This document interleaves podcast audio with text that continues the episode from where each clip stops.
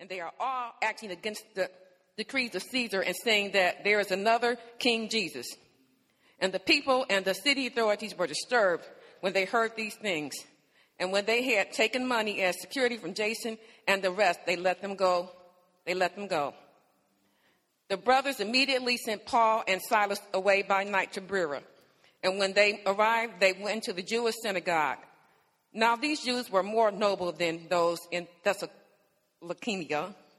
They received the word with all eagerness, examining the scriptures daily to see if these things were so.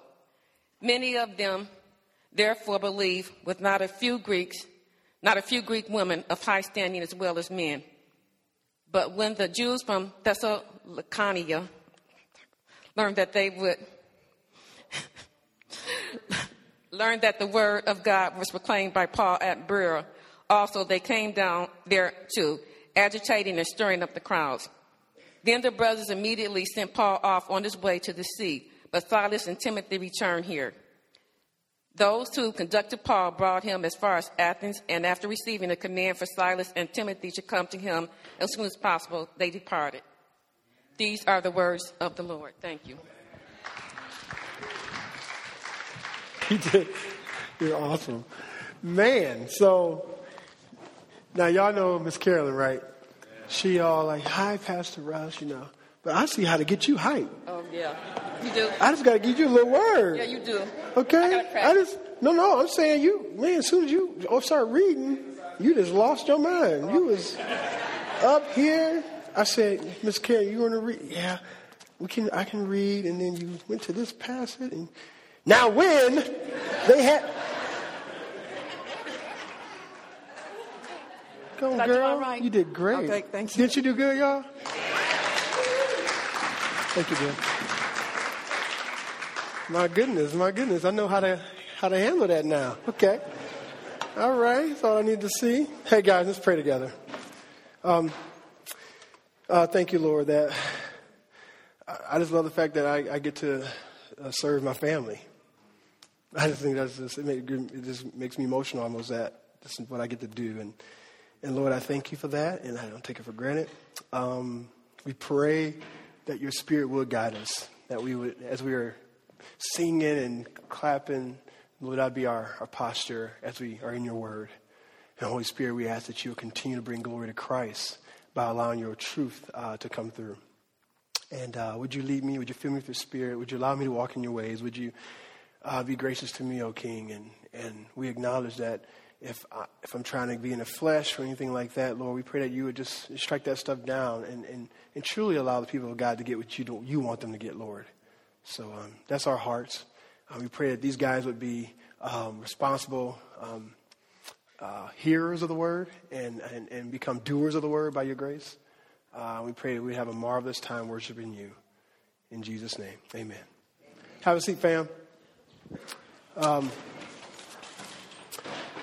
We are back in the book of Acts. Uh, exciting, but it's exciting. Uh, we're in Acts chapter 17. If you are new, um, a couple things first. We're passing out Bibles. If you need a Bible, you can raise your hand. And also, if you need a little note sheet, you can raise your hand and uh, we'll get that to you as well. We want to remind you that'll be somewhere up in front, I mean, uh, in the back when you come in.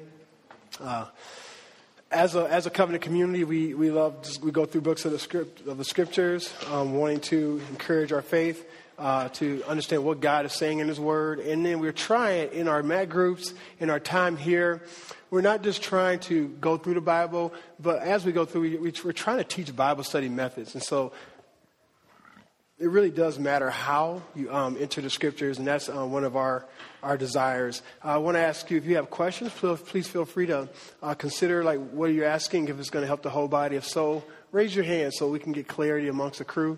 Uh, if I have an answer, that'd be great by God's grace. If not, I'll say no. Maybe bring it out to the body or come back to you later and help you out, okay? Um, if there's something specific, we want you to come see me. That's totally feel free to do that. We'd love to uh, chop it up with you and talk about the scriptures. Because our heart's desire is for people to have all the right information by God's grace, as much as we can do on this side of, of, of eternity, uh, so that people can um, make a right decision for Christ. And so um, we pray that you would experience the gospel and, and know what, what it means to walk with Jesus and who Jesus is as you are hanging out with us. So that's our heart. To give you uh, the snapshot, we've been through a lot. Uh, every, we have about 40 sermons on Acts so far that are all online. Uh, so you should go on there. Uh, our crew has done a great job, Jenny and the crew, uh, putting the slides online for you, uh, putting the notes online for you. So you can literally go back to Acts chapter 1, actually the introduction, and flow through and have the notes and the charts and all that. And so we want to just encourage you if, you, if, you, if you're new and you haven't been with us, you got a little homework, go bust that out. If you miss a few, go do that as well. We just want you to be well versed in what we're talking about. Uh, but hopefully even Acts 17 would encourage you today. I'll just give you a snapshot of where we've been because uh, we haven't been doing this for a while, so we've got to get back in the game and get all the rust off from everybody. Okay. Um, as you know, Luke and Acts started out as one book, um, encouraging Theophilus, when you look at the beginning, uh, encouraging him on the life and works of Jesus. And so you had, um, well, we have more Bibles too. I know Leon just went to get some more. If you need, if you need one, guys, so raise your hand, please. Um, the reason why we do that is we want you to get used to navigating with the scriptures and looking at your Bible. If you need one, you can take one. Let us know. Uh, that'd be great. We just want you to have the scriptures at home so you can be reading, circling things and just getting used to dialogue with the text in your own time, okay? Again, this is not about just you coming in and kind of glaze over and just staring at stuff, but it really is about you engaging Christ. So that's our posture, okay? Um, so you have Luke, the book of Luke, the book of Acts. Um, you have Luke trying to, to prove to Theophilus, uh, a Greek person who's uh, kind of prominent and powerful, that man, Jesus Christ actually um, is real, and we want you to give your life to Christ. So I'm going to tell you the life and works of Jesus. So that's how you get kind of the book of Acts, kind of, you know, Luke part two. Um, Jesus, what he tells him is Jesus rises from the dead. He reveals his mission, right? We see this in the book of Acts. Uh, he ascends into heaven. So he comes, rises from the dead. Hey guys, let me tell you why I'm here. They're all excited. They thought everything was jacked up. Jesus died. Where is Jesus? All my life's messed up. Jesus appears, rises from the dead, validates he's king, changes the whole landscape of everything, reveals his mission. Then he ascends into heaven uh, to be with the Father, uh, with these guys looking.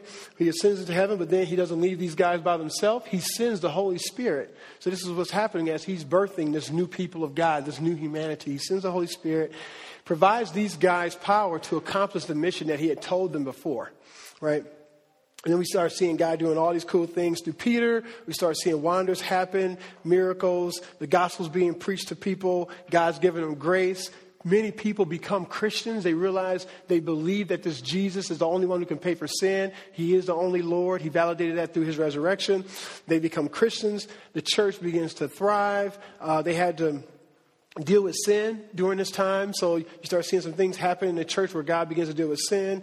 Uh, more signs are done in the local church persecution begins to begin to happen in the local body. So they're preaching the gospel, but all of a sudden they realize there's actually a big cost. They see Stephen gets killed uh, because he proclaims the gospel. They see even more persecution as they continue to go down as they're pre- preaching the gospel. Um, they see James uh, gets murdered as well. So they get leaders are getting killed. So basically, you got a lot of stuff going on um, in this book as you're seeing uh, the rise of the early church. And you got to keep in mind when, when all this is being written, you got to ask yourself, what is he trying to teach these first century Jewish people? What is he trying to teach uh, Theophilus? When he's showing that, man, people are dying for their faith. The faith is growing. It ministered to the Jews. Now that he's out with the Gentiles, you start to see all this. You start to see one of his murderers, right? Uh, Stephen's murderers, Paul, uh, becomes a Christian and becomes Saul, right?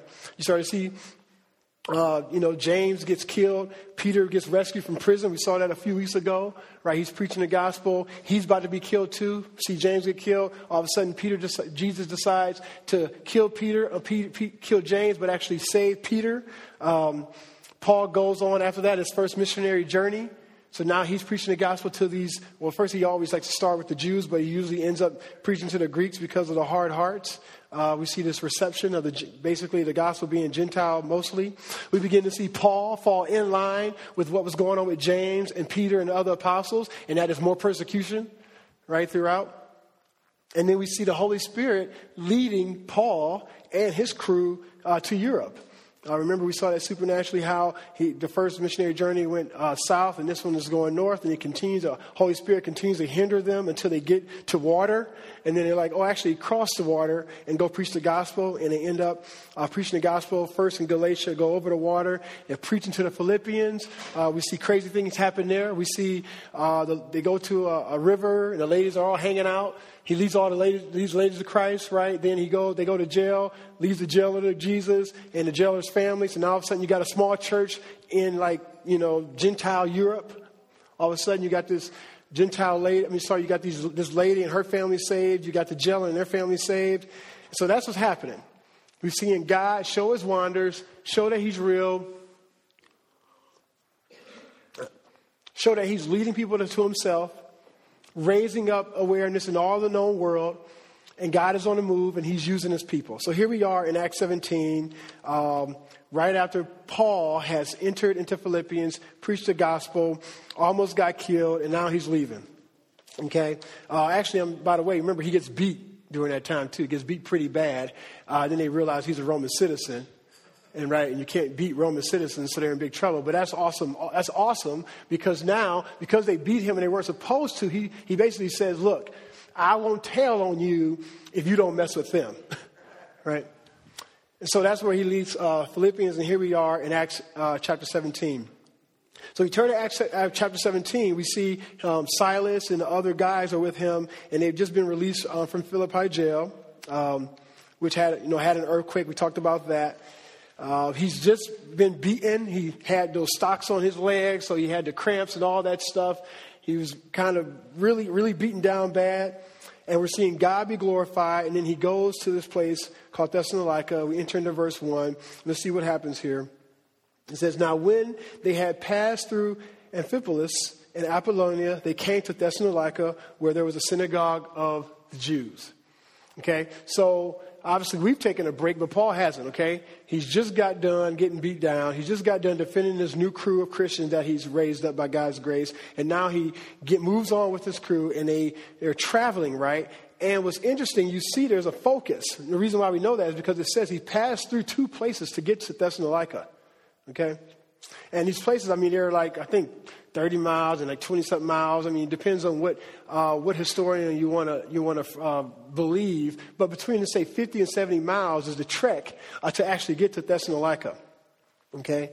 And obviously, I, what I love about this is you see the issue of big metropolis being a focal point here, is that he was very strategic in about where he wanted to go. And I want to propose to you one of the main reasons why he wanted to go straight to this place is because it was a, it was a metropolis and he wanted to uh, be an evangelist. He wanted to share his faith. He wanted to make sure that he can go to the places where he can get um, basically the best bang for his buck at this stage. So, they, so, so he goes to these two places um, gets into Thessalonica. And let me just uh, first uh, deal with Thessalonica, uh, give you a couple uh, key things about Thessalonica. First, uh, it was named Thessalonica in, in 315 BC uh, by wife of Cassandra. Cassandra's actually a dude. He was actually one of Alexander the Great's uh, main uh, friends, main men. Is that up there? Yeah.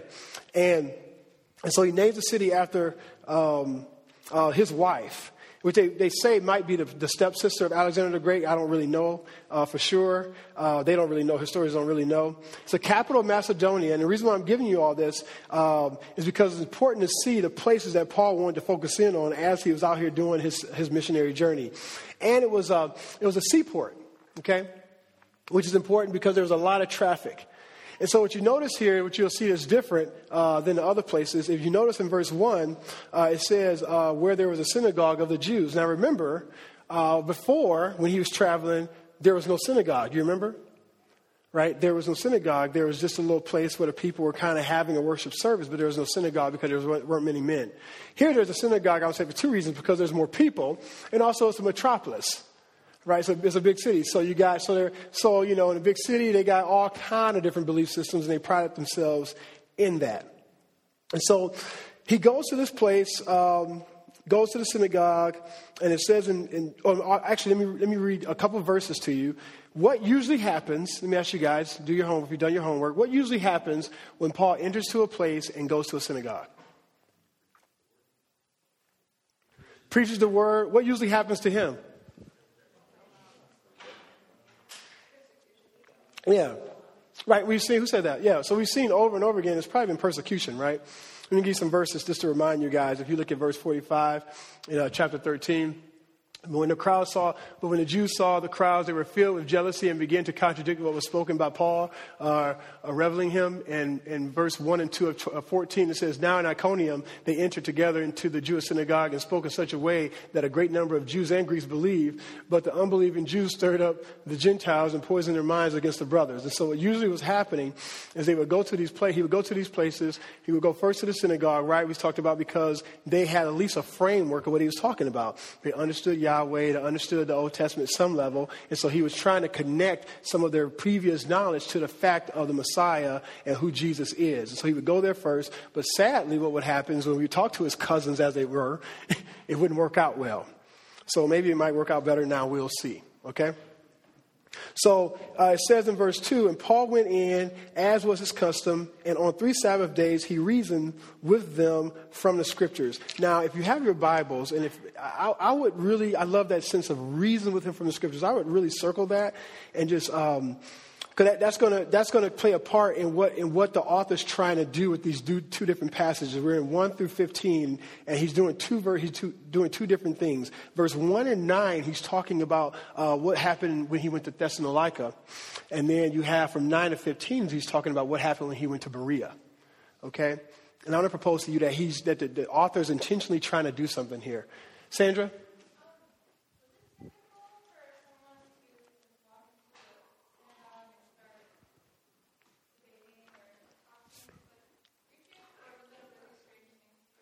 No, really good question. So, uh, so Sandra's asking because we've seen this over and over again.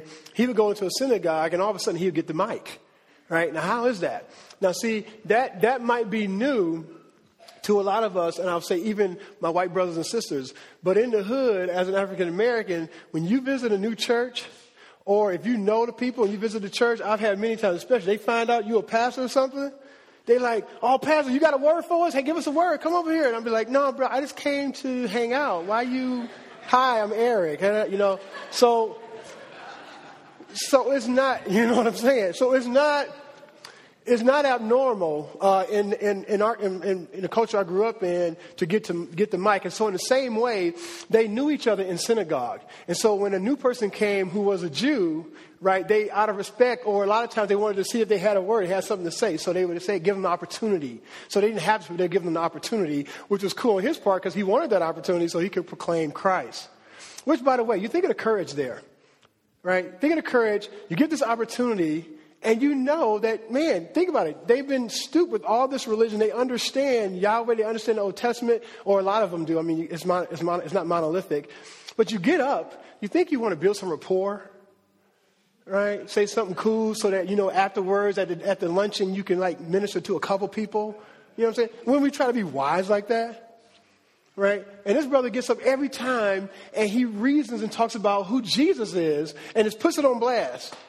It's like, no, we're going to talk about Jesus. You know, I love Jesus. Y'all thought I love Jesus. I mean, can you imagine?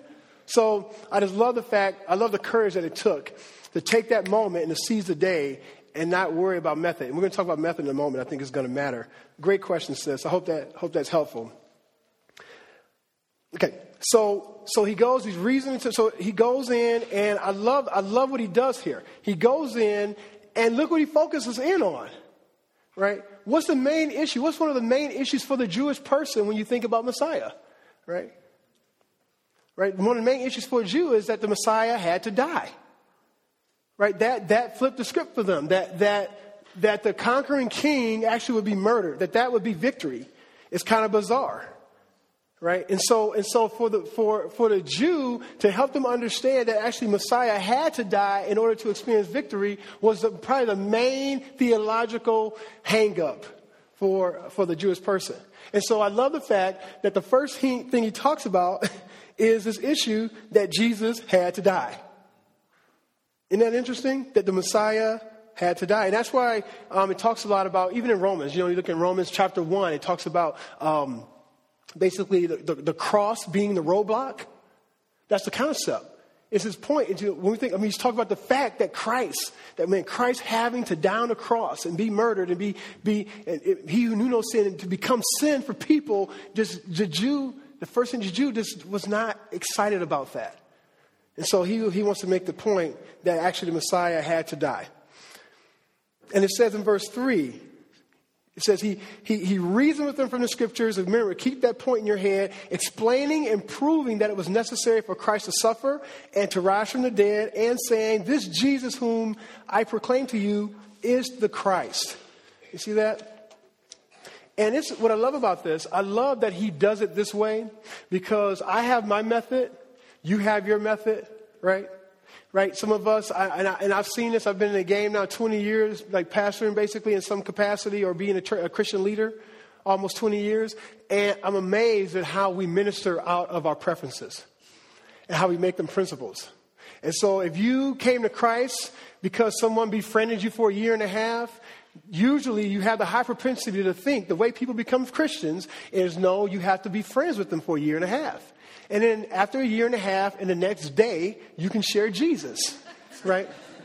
That's how you do it. That's what happened to me, right? Or you're on a beach and you're hanging out and you're trying to, you know, live all worldly and fleshly, and someone comes up on the beach to you and tells you about Jesus, and the Holy Spirit just, just at that moment decided to give you the grace to believe. And you said, Man, I was out here to kick it in Daytona. This dude comes up to me, and for some reason, I believe this. And I want to give my life to Christ, man. No, I don't want no beer right now. Where, where's the church service? Tell me. What, and if that happened to you, you automatically think now the only real way to minister to people is just initiative evangelism. Go up and just talk to people about Jesus. Right? So, how many of us deep inside have our method? And we go, no, you, oh, know, oh, I'm just culturally relevant. You know, you got to be like the brothers. You know what I'm saying? If you want to minister, you know, we think we got to be culturally relevant to minister because that's the, that's the church you came from, or that's what you've been doing.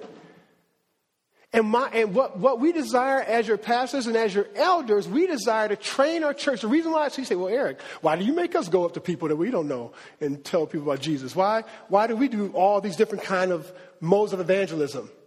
You know the reason why? And, and notice that you notice, notice, we at MacAv do many different types of evangelism because we would say that the best method is to be Holy Spirit filled. We would say biblically, that's the best method of evangelism. So we are not called to know one way of doing it. We're actually called to be equipped on how to do it anyway, so that when Jesus and the Holy Spirit says, I want you to go right now and just share your faith with no friendship, you'll be willing to do it. Because the Holy Spirit told you to, and because God has given you the skill set because you've been in a church that has trained you to do that. If the Holy Spirit tells you no, right now I know you got the answers, but this person just needs a hug. They don't need your theology. Have, cook them dinner, hang out with them, show them you actually love them. If the Holy Spirit gives you that grace, then now you have the propensity and the skill set to love on someone. So what we're desiring to do is to teach you how to be willing to sit next, up, next to somebody on a plane and you got an hour and that person comes to Christ because you were faithful or hang out with somebody for five years in a community having cookouts every week, and that person comes to Christ because you're faithful. And that neither method is one is a biblical method where God says, This is how you do it. God says, I want you to be led by the Spirit, humble in heart, passionate about Jesus, and then let me do what I do. Here's a guy who didn't know anybody. He didn't say, Hi, this is who I am. Here's my credentials. He came in, and here's the kicker he didn't start with the small stuff. He came in and said, I just want to reason with you guys and help you understand that the Messiah had to die. What? What? Who are? What? Do you see that? So, can we as a local body agree that what we're doing is we are wanting to know? Can we all say, Lord, would you give me the grace to be willing to do any type of evangelism because you might call me to any type of evangelism. Is that fair? Praise the Lord. So I think I would propose that biblically the best method of evangelism is spirit filled evangelism. Verse 4 and some of them were persuaded. Now look at that. So now notice that uh, that word pathos. I want you to uh, persuaded there. You can underline that word. Uh, it says, and some of them were persuaded and joined Paul and Silas. So some of these guys heard the gospel and they're kind of like, well, well uh, oh, okay, oh, makes kind of makes some sense. And it says, as did a great many of the devout Greeks and not a few of the leading women. And notice, I know throughout the scriptures, he shows you over and again how a lot of the leading women were coming to faith right, with, with money and stuff like that, which was actually funding the church historically. that actually I propose to you that the local church, the first century church, would not have existed if it wasn't for the women in the church. Um, so he shows you that, man, people are coming to faith. Um, now, this, this, this word, it actually has an interesting connotation. It, it has a mention, it's, it's kind of like the sense of the idea of, of coming, to, coming to grips with something against your own desires. Right? Um, uh, like, uh, or, or the framework is like you having like a preconception and almost like someone has to kind of like beat down and destroy your preconception before we can even get to the truth and you're receiving the truth. Is that anybody in the group in the room here? Is that anybody in the room? Someone tells you something. You already framed how ministry should work. You already know how the Bible should be read. You already know, right? And so somebody comes to tell you the truth, but first they got to get past your baggage. Right? You ain't just ready to go, man, I'm hungry for truth. You tell me truth, I receive truth. Right? And you know, you, you know, and it makes you jump out of a window if you think that's how it's going to work. It took me like years to realize, no, you can't just tell people the truth and they respond. That ain't how it works. There's all kind of junk up in here. And so I, for years, Chris, I'm like, but that was the truth. What's the problem? No, no, no, no. There's all kind of preconceived notions and baggage and family issues that we all got. And so, so it takes, you know, you hear something that's totally biblical and it's true and you should do it, but yet for some reason you're like, I ain't going to do that. Right?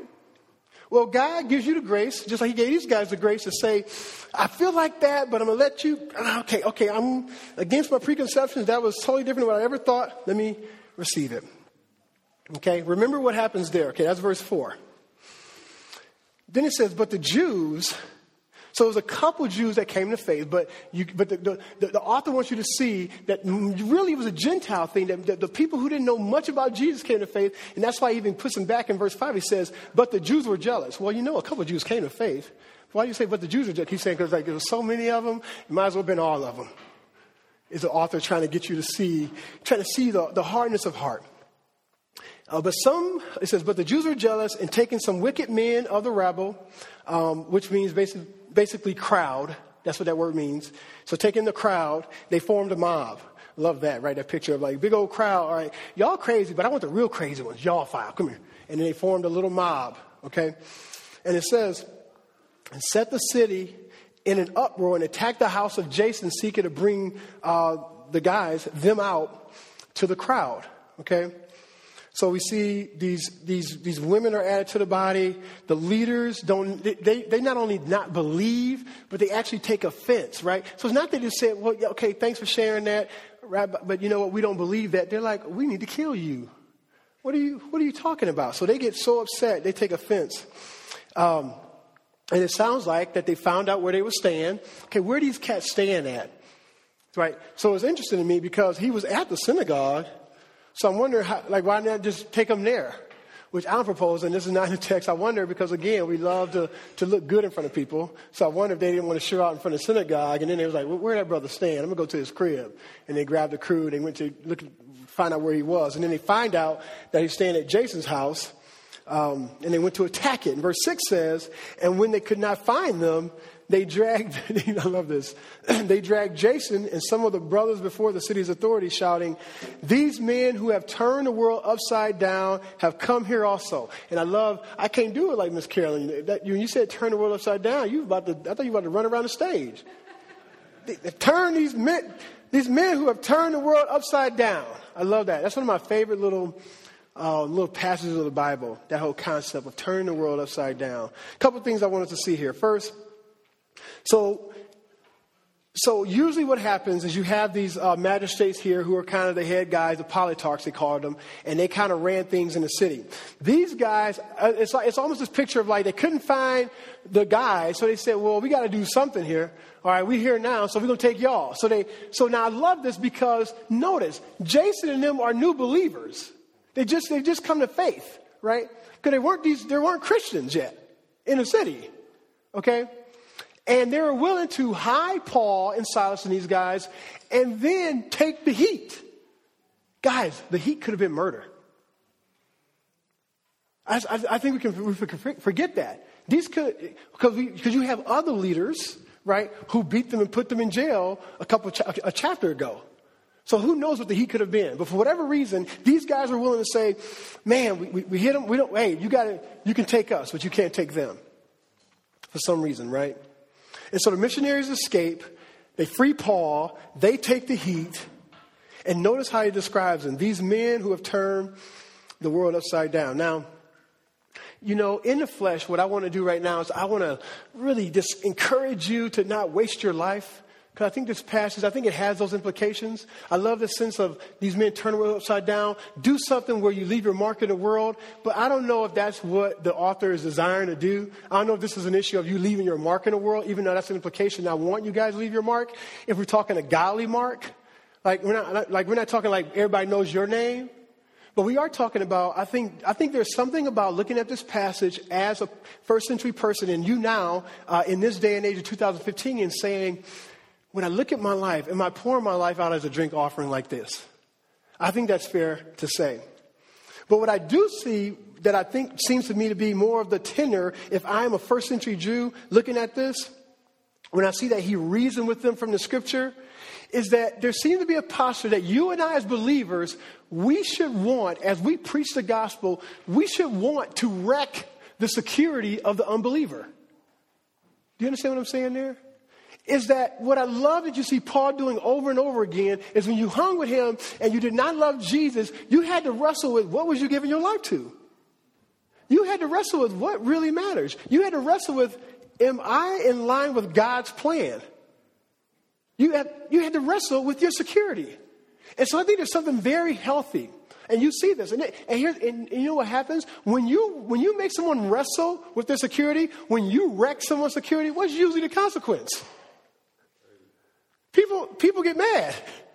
When you show, when you show someone, you, you can be nice. You, it's not about hollering at people. When someone shows you that you've done something with your life that is stupid, it makes you frustrated. Who, who's, who's excited about that? Oh, I've given my life to nothing for 20 years. No one. But see, that's the humility it takes to be a believer, right? The humility it takes to say, wow, I was serving Satan. Now I get the opportunity to serve Jesus. Who am I going to choose?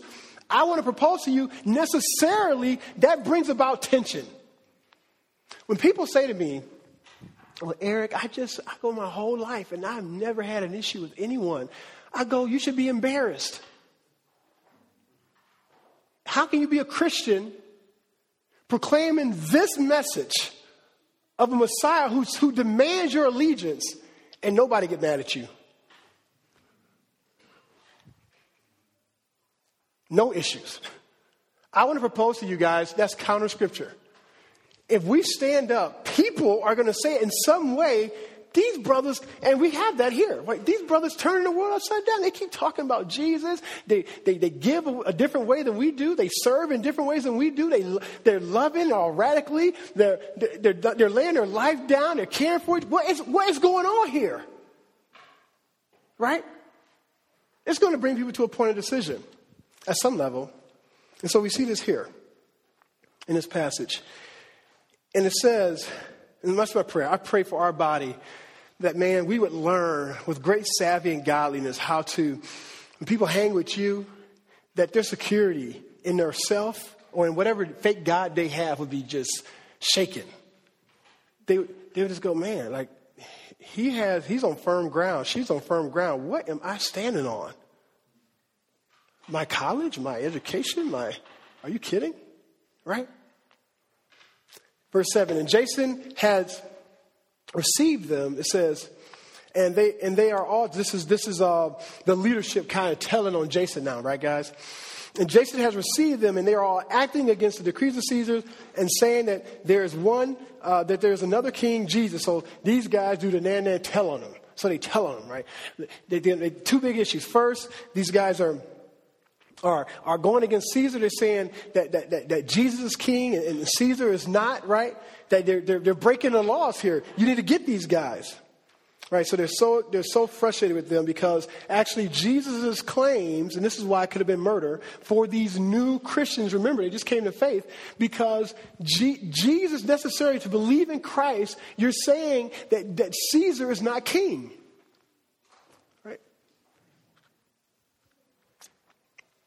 And the people in the authorities, it said the city authorities were disturbed when they heard these things. And when they had taken uh, money as security from Jason and the rest of them, they let him go. So basically, these guys are like, look, um, we got you. Hey, basically, Jason gave him some money, said, look, will you promise to tell it that these brothers will not come back here, and then we'll kind of let it die down. So that's basically how it went off, right? They couldn't find them. You, hey, make sure, Jason, these guys don't come back. And so he said, okay, and they sent him off, right? And so basically that's how it ended up. It seems like, now, now, now notice this. Remember Paul's issue? Remember when he goes and he, he leads someone to Christ, what does he want to do then? He wants to train him up, right? But he, he doesn't have that opportunity because he, they're about to try and, they're try and kill him, so he had to leave. So do you, this is, this is probably huge for Paul right now. Thinking, man, well, how are these guys gonna, gonna stay in the faith? Like, what are they gonna do if they walk with the Lord? Like, who's, who's gonna train them up? What, what's gonna happen, right? Uh, you, and, and, I love God's grace here. Notice on um, a few verses here uh, in in uh, 1 Thessalonians 1 9, uh, it says, For they themselves report concerning us the kind of, this, I love this, because as we go through a book of the Bible, we get to see, like, get a little picture of what's going on in other books, right? Because remember, he wrote to the Thessalonians, right? All right? Well, here's the people that he's ministering to who are the Thessalonians, right, as the church is growing.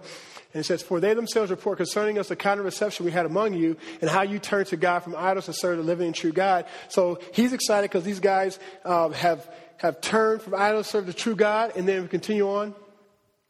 It says in, in, in Thessalonians chapter 2, verse 17, but since we were torn away from you. Now, when you read that, just you read Thessalonians, it's hard to put a picture with that, right? You just read it and, oh man, that's messed up. But now you see in Acts what he's talking about. So now, whenever you read Thessalonians, when you read Thessalonians 2, remember Acts 17. Stuff is real. You see that? And it says, uh, from you, brothers, for a short time in person, not in heart, we endeavored the more eagerly and with great desire to see your face, see you face to face, because we wanted to come to you. I, Paul, again and again wanted to come to you, wanted to minister the gospel to you, but Satan hindered us. You see that? For what is our hope, uh, our joy, or crown of boasting before our Lord uh, Jesus that is coming? Is it not you? And so we begin to see actually he, continually wanting to come to them. But the cool thing is they're, uh, they're still walking with Jesus. Uh, just for sake of time, let me keep, let me keep rolling here. Verse 10 says, so we, we see him wanting to go to these guys. We, we see him, his heart breaking because he can't. But in verse 10, it says that the brothers immediately went, immediately sent Paul and Silas away by night to Berea. Night came how do I send these guys to Berea? And when they arrived, they went into the Jewish synagogue again. All right? So how does that work out? right, right. So what do you, get, what do you think? What do you think is going to happen? Right. Well, notice this. So you go from Thessalonica, which is a big time city, to Berea, which is in the boondocks. You go, they travel like 30 to 40 miles, and it's in the middle of nowhere. In fact, now here's what I love about Berea, though. Now, how many of us as evangelical Christians have heard or seen a sign of something about Berea, Bereans, right? It's a big deal, right? Berean church. I mean, half the bookstores in America are named Berean, aren't they? Berean something, right? Well, right, right. Be or you hear people say, "Hey, man, be a Berean," you know. why, why are they saying that? Hmm? Well, look what it says here. Uh, it says, verse 11. Now, these Jews in Berea were more noble than those in Thessalonica. They received the word with all eagerness, right? And we get that all eagerness, uh, examining the scriptures daily to see if, the, if these things were so. Many of them, therefore, believed. And so I want to propose that that whole believed is a play on words of pathos um, in verse 12, and also that whole concept of eagerness in verse 11, than what we saw earlier in the passage where it talks about those guys being persuaded. Okay? Many of them therefore believe uh, with not a few Greek women of high standing as well as men. Again, seeing a ton of Greek women with high standing receiving the scriptures and also uh, the men.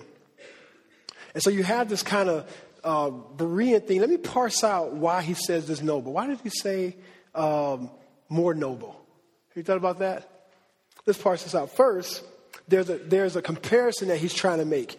And here's, here's the, the, par- the comparison is, is here he's using the word pastul versus patho, okay? And the reason why that's important is because it's not passive, but it's actually active. And so in this passage, the difference is these guys are actually receiving the gospel without the, the, uh, the bias.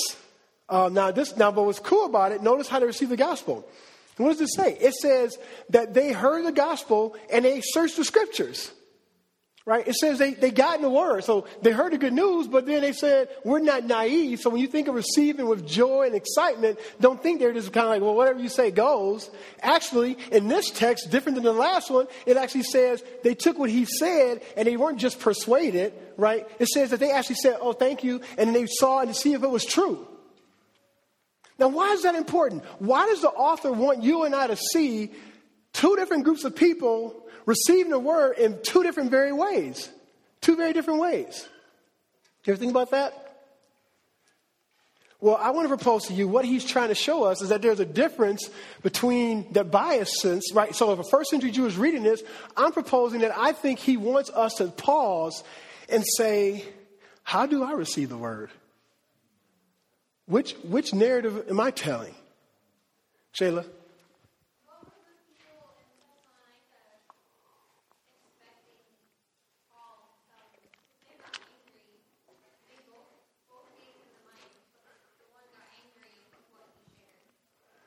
Good question. Yes. So yeah, yeah. When they would, when, when visiting people would come in, they would give them the mic and they would just kind of exposit the Old Testament passage.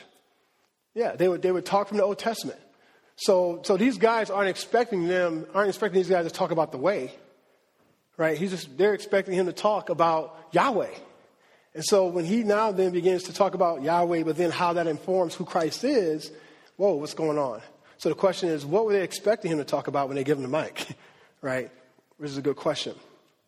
So, so here, here's, here's, here's my challenge to our local body and to, and to my own life is I ask myself, so what does it look like for me as I think about receiving truth, right? What does it take for me to receive truth? Right? Does it, does it take, what, what, what framework? Because I want to propose to you one of our biggest issues for me personally, and I think also for, our, for people in general, is that mainly, and don't get me wrong here, the Bible talks about the importance of package. But it seems to me a lot of times people don't receive truth because simply of package. And it seems to me that he's showing a difference here. He's saying that these people wanted what was true. So they just say, oh, there's not, there's not preconceived notions here. This is what you're saying. This is what you're saying about Jesus. I don't know if it's true, but there's not, there's not this, this external baggage. There's not this stuff that's hindering me from hearing what you're saying. I'm hearing clearly, and now I want to go back and see if it's true. Versus, you got to win me over before I can even decide on if something's true. Now, I say that because how does that play itself out practically in your life? Which narrative are you? How do you handle that in your small group? How do you handle that in your relationships? What happens when someone tells you something that is actually from God, but you just didn't like that He said it? right? How many, you know, I. I, I, just, I've, what I've seen is I've seen us be, I've seen people be way more influenced by their experience of something versus the truth of something. It's, and I want to propose that God is saying that that doesn't, that doesn't honor him. It says here that these people sifted, it says they sifted carefully the scripture. And so I want to propose you a framework or a method or experience. I want to ask that God would give you the grace to not allow those to hinder or to be the influential basically sign that something is something you need to receive, right? I, I meet people all the time and they say, you know what, like they'll receive something from me because they like my skill set, and then they don't want to receive it from somebody else, but it's still true. Or they don't want to receive something from me because of my personality, but yet I'm telling you the truth, right? And I want to propose, man, what does it look like to be so hungry for what God wants that you're able to experience the package? And, and trust me, sometimes people have really bad packages, I get it. You say, but you don't know the way this person comes off, right? You don't know how they say this. You don't know how this was done. But I want to propose to you what would it look like to be so hungry for what God wants that you're able to acknowledge that, see it clearly, and say, But I, I want to I wanna be in, in, in the light more than I want to pay this person back or I don't want to give them the satisfaction that they are correct or, I mean, fill in the blank, y'all. What hinders you? Are you passionate about God's truth? All right. My prayer for our body is gospel integrity. I think that's the key to faithfulness. Is that when we have gospel integrity, where you are so concerned and so excited about preserving the, the truth of who Christ is and his integrity, that it will allow you to just embrace whatever God provides for you because you want to be in the light with Christ. It says, these guys, these, so they were more noble. You know why they were more noble? Because of the way it says, man, these guys search the truth, but also the reception of it. So they're more noble than these other cats. These boondock people off in the cut somewhere are more noble. Which is a commentary that the author is trying to help us see that you got the, the city folk who should be super cultured, and you got the, the cats off in farmland, and actually the, the ones who are experiencing nobility aren't the ones who are supposed to be noble, it's actually these guys. Now, check this out. So Balaam went down, moved away 30, 40 miles, and look what it says in verse 13. But when the Jews from Thessalonica learned that the word of God was proclaimed by Paul at Berea also, came, they came there too, agitating and stirring up the crowds. You gotta be kidding me. You know what I'm saying? I mean, I mean, you think about you think about Taylor Swift's song, you know, haters want to hate, hate, hate, hate, hate. I just, I, that's what I'm saying. Like, you know how much work that took? I mean, this ain't, they ain't Facebook and stuff. Like, to find out where they went, like where they are, what they doing. I mean, you gotta be kidding me. But here it is. So they come, they try to find these guys, they mad. So what, what, they, what they telling these other people? It ain't even your town. You know what I'm saying? But you know what? So if you're first, thing, again, ask yourself, not just automatically, oh, what do I think about this? Why would he tell this to these, why would he tell this to these first century Christians? Why would he say this? Why, why, this, why these passages here, right? Here, I think this is clear that in the midst of, of persecution, guys, praise the Lord, in the midst of accusation, being accused, infancy, we just saw infancy. You got an infant church that, that still thrives apart from the leadership being displaced. Guess what God does? He grows his body. In the midst of all that, God still grows his body. God is sovereign. He's powerful. And people are trying to kill it and stop it, and they're accusing and they're beating people and they're persecuting missionaries that just came to faith last week and, and all this stuff. And God still is growing his body. What, is, what, does that do for the first century Jew? What does that do for the first century Greek? What does that do for you when you see that? Why do you think he's telling you that? Does that help you to think through, man, if God wants to grow his church and there's nothing can stop it, he's going to protect his people. He does what he wants to do when he wants to do it. What does that do for you? In your problem, your situation, what does that tell you? He grew his body. Verse 14. These guys come, stir up the crowd. Says, Then the brothers immediately sent Paul off on his way to the city, put him in a boat. All right, man, we got to get you out of here too. Brothers on came, put him in a boat. But Silas and Timothy remained there. And notice that. Again, now Silas and Timothy left last time because they could, their, their life was in danger. But for some reason, they saw it fit that y'all need to stay, take some heat, but make sure these cats, you know, keep growing in the Lord, and I'm to go away and I'll call, I'll come send for you. I just want you to see the tenacity of the first century church and the courage. I'm, I'm convinced that the first century person reading this, it had to build some courage. Oh my goodness, these guys could die. And they're, they're, they're staying here, and it says, and those who conducted, um, Paul brought him as far uh, as Athens. So he ends in Athens, and after receiving a command from Silas and Timothy to come to him as soon as possible, they, de- they departed. Talking uh, Silas and Timothy got something from Paul, then they departed and joined them. Can you imagine? So they find them. We don't even know what happened. They don't tell us in Scripture. But you don't think those haters came up and saw Silas and Timothy? You don't think they had some words? We don't even know what happened.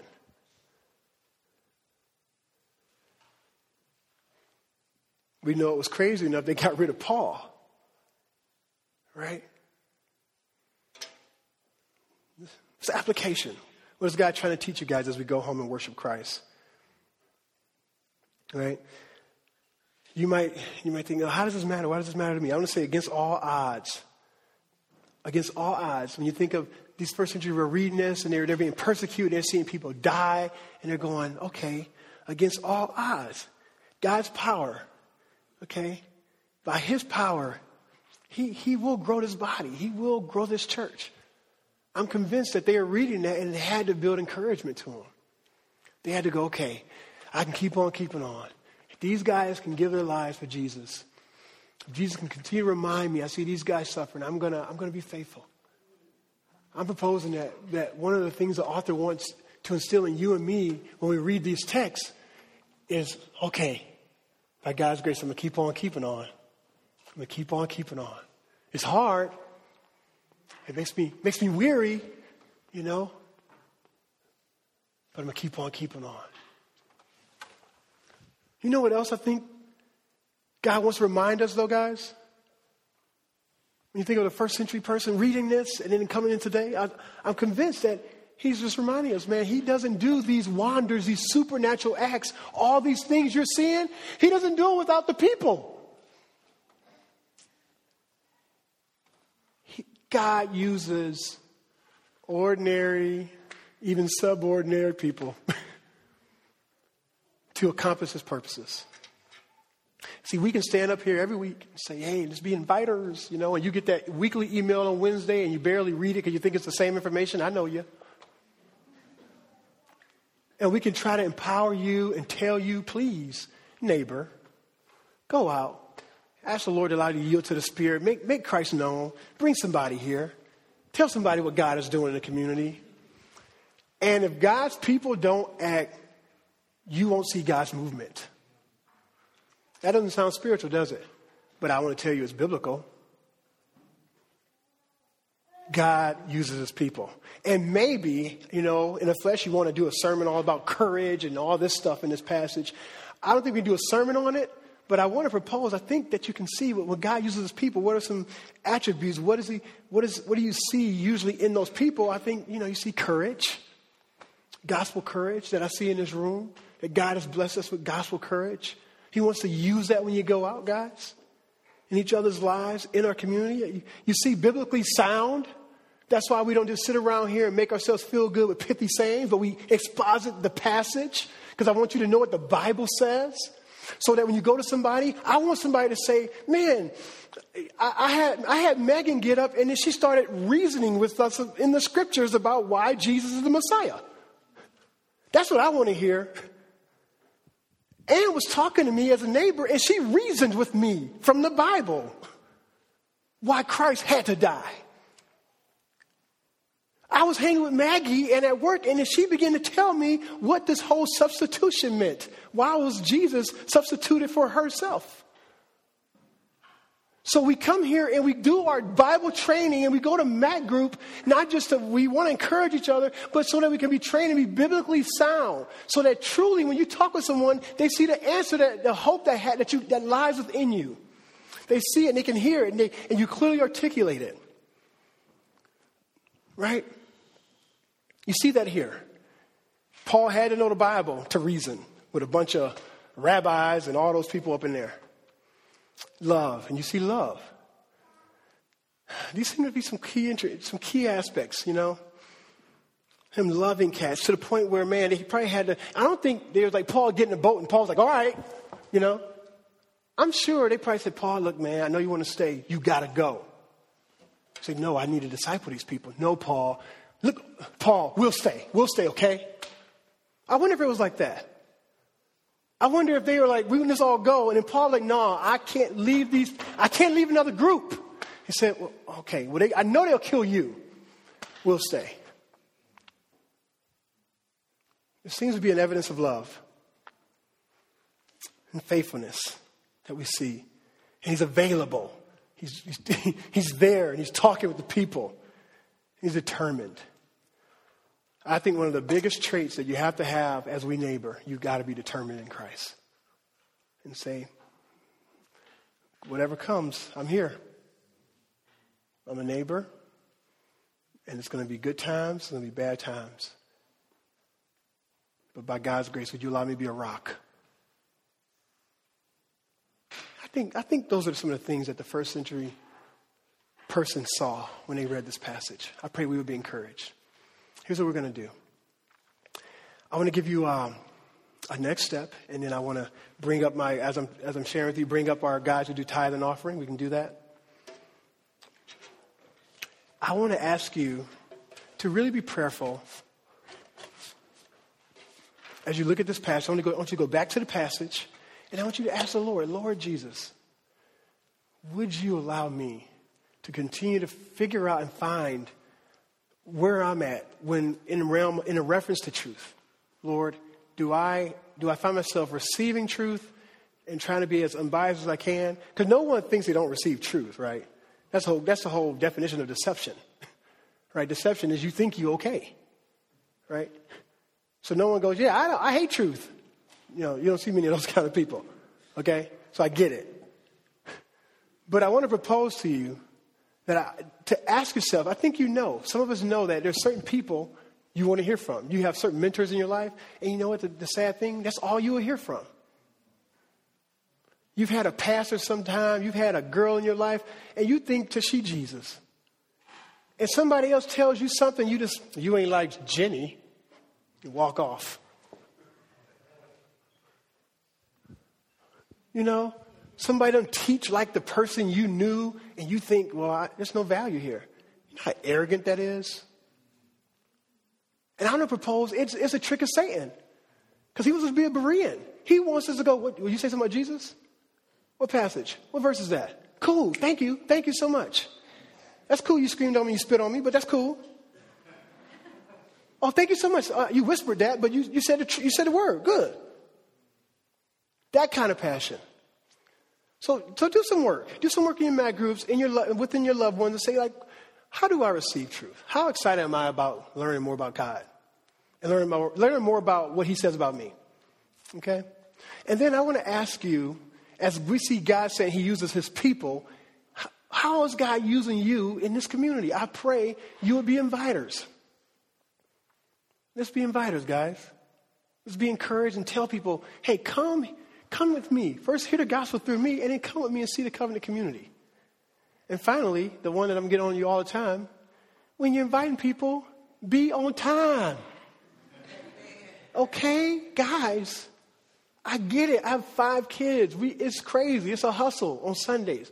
But we blessed y'all. We moved to cert. We, we meeting at 10, right? A lot of churches in the community meet at 8 o'clock. We hooking you up. Okay? I go down the street. I was helping a friend this morning at church down the street on Mac. They all cars everywhere. It's 8 o'clock. So, guys, do you think, okay, yeah, can I confess? Is there some flesh in me that just wants our people here? Okay, I'm sure there is. I'm not Jesus. But I'm sure also, I'm convinced that this is highly theological. People want to experience the gospel. You invite them here and ain't nobody here. Y'all come waltzing in. It doesn't help the picture of what, of what God wants to do in his body. It doesn't, it doesn't encourage the people, guys. But also, guess what? It's hard for you to prepare your heart when you hustle in here right? You come in on the second, so now you, you, now it's hard for you to be engaging and preparing your own heart. There's something if you if you when you read the Bible of the timeliness of preparation for worship. I want to propose not just be here at 10, I want to propose to be here early so you can chop it up with some people, talk, drink your coffee without burning yourself, trying to get in here. Oh my goodness, the music. You know what I'm saying? Stuffing down bagels and stuff. Like, no, just get here, eat your food, talk with some people, get your mind right, come in here, sing some songs, be meditating on Jesus, and inviting people into a, a, uh, a gospel expression. All right? Those are a couple, couple practical things. And you're like, man, why are you getting on me about coming to service? Because I want to be, I want to be a good pastor to you guys, okay? That's why. All right? Here's what we're doing. Praise the Lord. We're doing tithing offering.